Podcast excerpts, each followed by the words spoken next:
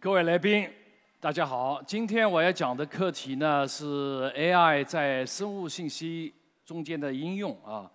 这个我们现在知道，这个生物医学啊，已经进入了大数据的时代，有很多的大数据产生，每天大量的产生的数据。那么怎么处理，怎么去挖掘，是今后的一个研究方向啊，也是对大众有益的一个一个活动啊。那么所谓的大数据啊。跟人们想象的不是完全一样。什么大大数据啊就大，大肯定是就是说非常的量大，但实际上啊，大还有很多的因素在里面。就是说什么呢？里面除了大以外，还要一个存储啊，处理起来复杂。比如说我们现在那个医院呐，我们深圳那个超级计算机这个计算中心啊，等等，都处理了很多的那个大数据啊。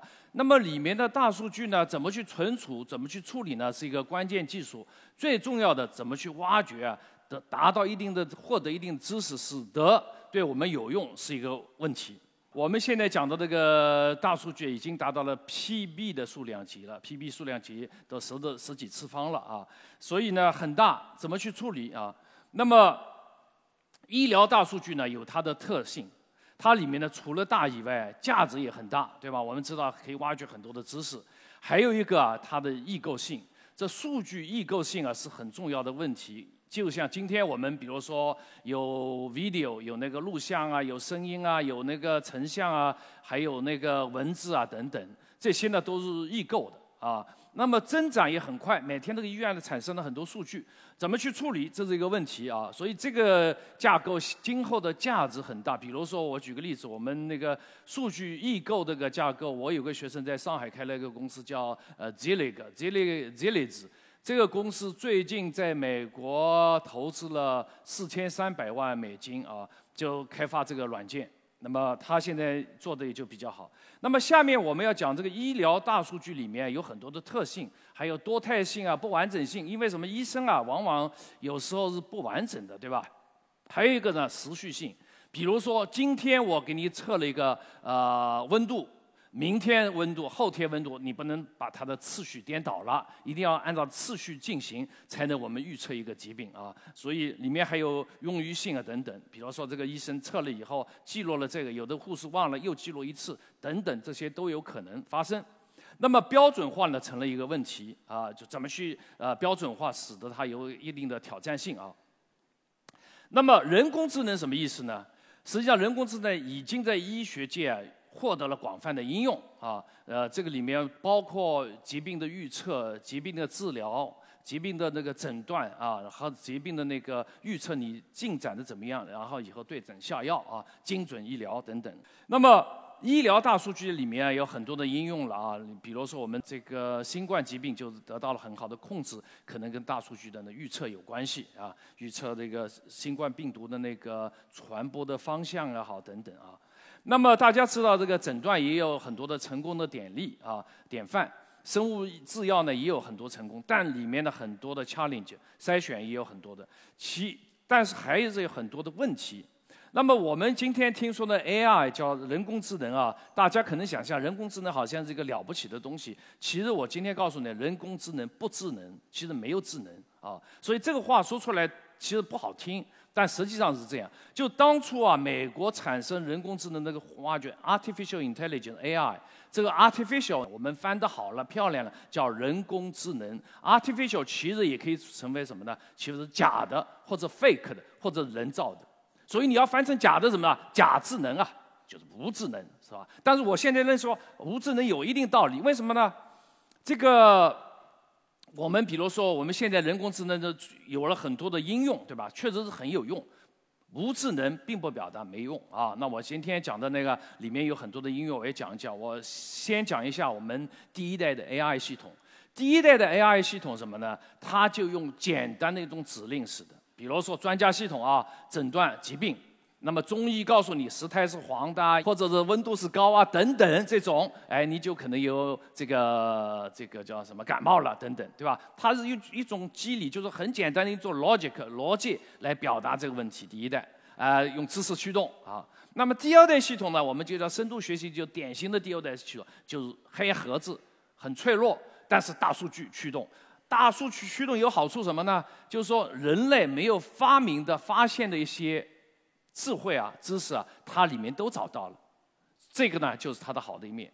但是我要说，这个里面也有它的缺点。举个例子啊，我的孩子小时候啊，两岁的时候啊，他有一天在地上爬，爬了以后，他一看一个蜜蜂啊，他就一抓了，抓了以后一下这个起大泡了，红的痛了，以后看到他就害怕，对吧？这就是一个学习的过程，对吧？那么。AI 也是同样的，最典型的一个问呃工作就是呃 Google 做了一个什么呢？就是呃很多的那个猫狗的图像进去，猫啊狗啊一万张一亿张进去了以后啊，最后你出来一个东西，猫还是狗，达到百分之九十几的准确率，是吧？这就是这个大数据的驱动，它抓住了一些特征，猫是什么特征，狗是什么特征？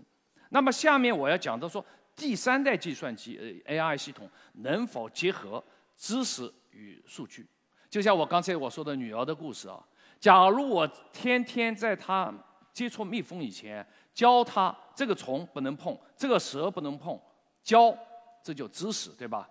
她学习就很快了。也许第一次见到蛇她就不碰了，第一次见到蜜蜂就不碰了，就避免了这个问题。那么今天我们要讲的就是 AI 系统怎么把知识放进去，使得它学习更加快。否则他是盲目的学，学了一千次才学会。也许放了一些 logic，放了一些知识，学得更快一点，是吧？那么为什么深度学习有这么 powerful，就这么个有效？主要来自于什么？三个方面：一个是算法我们改进了，还有一个是数据大量产生了，最终还要这个算力的问题。超级计算机和这个云计算产生了以后啊，大量的数据可以很快的产生。就是造就了这个深度计算的深度学习的发展。那么今天我要讲的例子呢，是我们做的一个棋盘啊。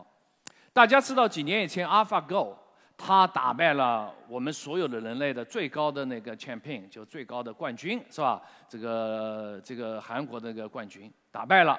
大家觉得了不得是吧？为什么了不得呢？因为人类的智慧这么高的智慧，我们机器打败了，好像了不得。那我今天跟你说一个反话，我觉得没有了不得，这不是一个大事情，是一个小事情。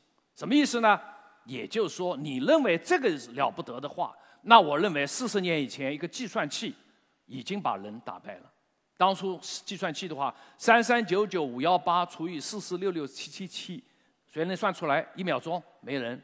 当初计算器已经算出来了，是吧？所以已经打败了。那么这个打败其实不是真的打败，它是数据驱动。我们在它的 AlphaGo 的基础上，我们设计了软件叫 Suzhou，我们同样设计了。那么我们打败了 AlphaGo。那么当当我们用我的一个硕士生啊，用了半年时间打败了 AlphaGo，肯定有些领导同志会有提问：你们难道这么聪明吗？那 AlphaGo 的打败，人家花了这么多钱，花了那么人。我是说，谦虚一点，我说，我们是站在巨人的肩膀上打败他们的，我们是按照他的思路改进了一点点打败他的，我们的成果肯定不如他，对吧？假如没有他，也就没有我，对吧？我没有我们。那么这盘棋说明什么问题呢？就说明啊，我们是可以打败 AlphaGo，但是我们搞通原理以后知道什么呢？里面无智能，什么意思啊？这个计算机啊，实际上很简单一个问题啊，它把五千年的棋盘啊收集起来了啊。当然你要放的棋盘一定要最好的棋盘，这臭棋盘放进去就没意思了，对吧？放进去以后呢，今天我跟你打呃这个下棋。我把下棋盘啊放影射到比较跟那个五千年的棋盘比较，我找到一个最能打败对方的一个一个 pattern，这个一个一个结构，我就下这个棋。所以它里面其实无没有什么智能，唯一的区别在哪呢？我们人类的脑子啊不可能记忆五千年所有的棋盘，即使你能记忆，也不可能在一秒钟以内把这个抽象出来。挖出来，然后找到一个点，是吧？所以我们人类的处理能力、储藏能力差，它比我们这个强而已。智慧它是没有多少，是吧？就说这个 AI 其实智慧是不是太多的？那么我们第三代的系统，就像我刚才说的，要把第一代、第二代融合起来。第一代我们有逻辑、有知识。我给你知识，说我当我判断个男人、女人，我是说头发长，或者脸比较白，或者说话比较轻柔。或者说语音比较语调比较高音，就是女性，对吧？这就叫 feature，就叫特征嘛，对吧？那么第二代第二代系统呢，它不管这个玩意，就是说你一个教室里给我一万个人，男男女女进来，反正 feature 我自己找，最后 training 叫 training 训练，最后找了以后说这个男这个女这个男这个女，是吧？那么我们现在希望什么呢？怎么把这个 logic 把知识啊放到里面？啊，我们叫举一反举十反一啊，举了十次以后，哎，女性都是长头发，都女性了，哎，以后你这个这个这个长头发往往是女性，对吧？我们举一反三，这个知识上什么意思啊？我们说我们有这个逻辑，可这个石胎黄的往往是有病症了啊，这个血压高往往可能有这个也许癌症啊，这个举一反三，我们把知识跟数据融洽在一起。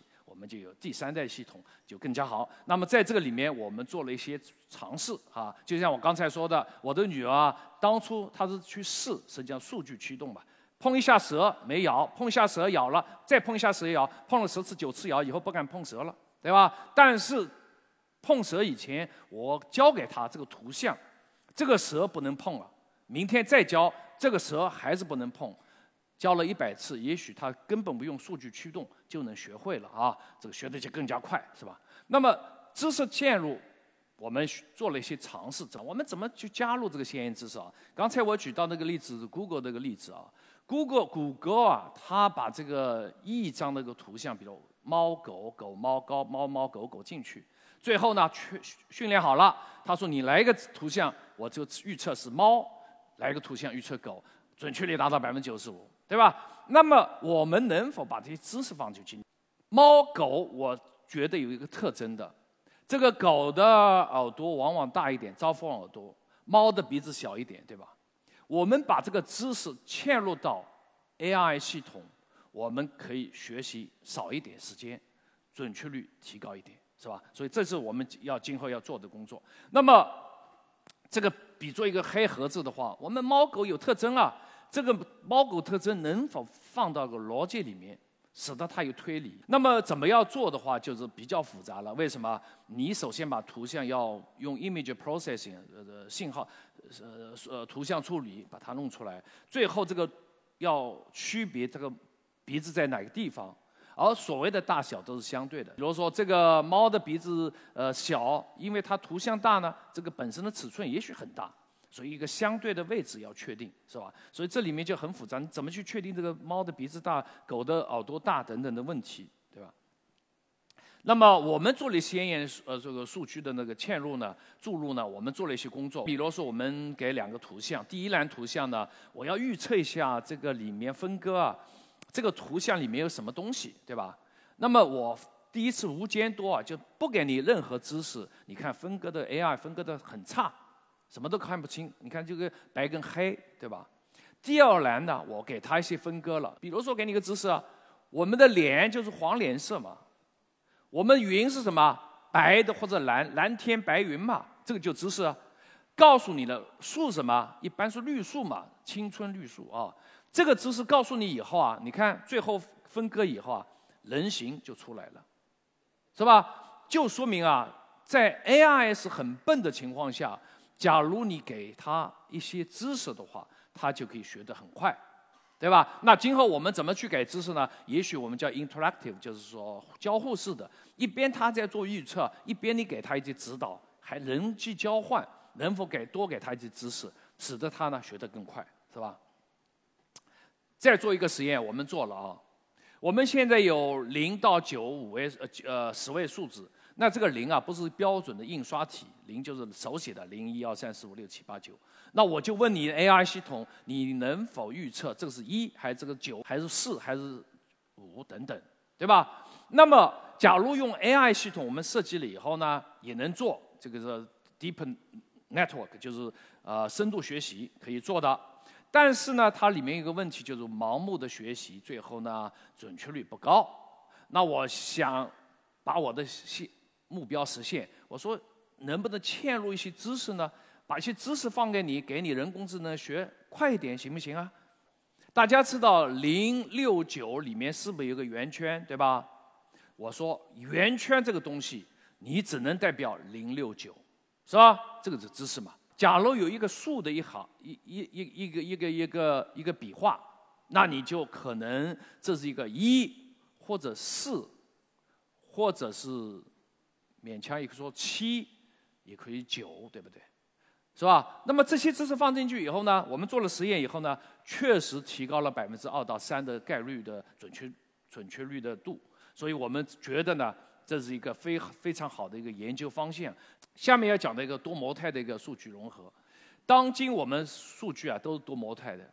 今今天我要判断一个人啊，我有嗅觉、触觉、视觉、味觉和听觉。所以我说，今天我问朋友们，你说哪个人是个美女？很多人说哦，这个是美女。其实一个美女的划分很可能啊有多种的评价标准，是吧？我们可以在日常呃日常生活中也可以见到嘛。有的美女很美，但是一一一爆口了以后粗话连篇，也就不美了，对吧？所以我说嗅觉很重要，很香的，或者触觉很温柔的，皮肤很那个啊。所以啊，每个东西啊都有一个感觉。我们再说我们的菜，什么叫好吃的菜？一定说。看上去好，闻起来香等等。那么神经网怎么办？神经网是这么多的数据进来，你怎么去融合，最后产生一个结果？这就是我们要做的工作，是吧？那么我们现在比如说举个例子啊，自闭症的预测，今天是很重要一个课题。为什么这个课题很重要呢？因为我们现在小孩自闭症已经达到了大概是五十分之一的概率，每当生一个孩子，五十个孩子里就有一个了。自闭症的家长很痛苦。我们四岁以前讲能预测自闭症，我们可以人工的干预，我们可以药物治疗，也可以那个关心，有可能把他培养成一个比较健康的一个人。但是怎么去早期诊断呢？家长不知道啊。当你有一个孩子三岁还不会说话，你认为自闭症吗？你也不懂。所以我们做一个早期行为，我们怎么做呢？三部曲。第一步行为，第二步基因，第三步这个 MRI 就是叫磁共振图像。这个行为学就很简单，我希望我们在两年之内开发一个软件，现在是已经深圳给给我们一些呃这个经费来做啊。我们希望拍成一个做成一个 App，这个手机里的一个 App 啊，在家里你就可以照一个录像，对吧？照一个录像以后，我们就根据这录像来判别有没有可能有自闭症。因为自闭症啊，往往有些特征的，对吧？你比如说，有的孩子的话，哎，你的名字叫什么？他马上很高兴，几岁啦？三岁啦？对，自闭症有可能就理都不理你，表情很沉默，是等等。我们行为学来做，所以我们今天基因学当然是说抽个血啊，以后来基因有 biomark，有那个生物这个标记。这个生物标记是否标志着你有这个自闭症的倾向？这也是一种可能性。那么当然，M I image 就是我们把这个图像弄出来啊，弄出来以后，最后呢诊断这个图像里面这个脑磁共脑图像里面是否有这个 M I 的那个特征，我们就可以这么做。那么今天我讲的，我说三管齐下，行为学、基因学和 M I 影像学来做，实际上不止三管。为什么呢？每一管还可以细分。举个例子，行为学里面我们可以分他的表情、他的动作、他的语音，还有他的什么发音的程度啊等等，对吧？所以好几关出去，这个就是要融合大数据，怎么达到一个结论？那么大家可以猜想了，要做融合大数据有一个困难在哪？比如说我行为学。测试了一百个儿童正常的，一百个儿童非正常的。我用基因学也测试了一百一百，但是有一个条件，这一百一百一定要是同一个人，不同的人就不能融合了。所以困难在了什么原因呢？就是我们要数据啊，要从同一个人群中间产生，这是比较困难的，我也要花很多钱，因为很多家长不愿意每个人都进这么一笔的。一一个过程，整个过程进去啊。所以今后我们要达到的三部曲啊，是这么做：行为预测、你下载一个软件，你在家里就可以做了。说家里做了以后，我的孩子说话也不太那个，哎呀，这个用了这个软件一测，百分之六十五，着急了，到医院去。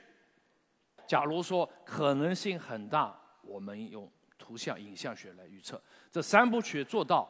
最后做到准确率，我们希望达到百分之九十几，是吧？那么我们是 complementary，就是相互补助的。比如说行为学这方面，比如说以后能达到百分之八十啊，这个遗传学百分之八十五啊，这影像学百分之八十九。但是三个合起来有可能达到百分之九十五，这就是我们融合的好处。所以我融合什么意思？是一加一要大于二。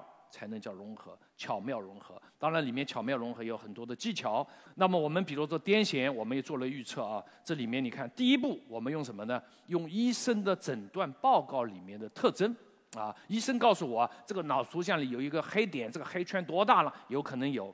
第二步用 MI 图像，第三步用 functional MI。functional MI 什么意思？就是那个功能性的图像，不同的时间做。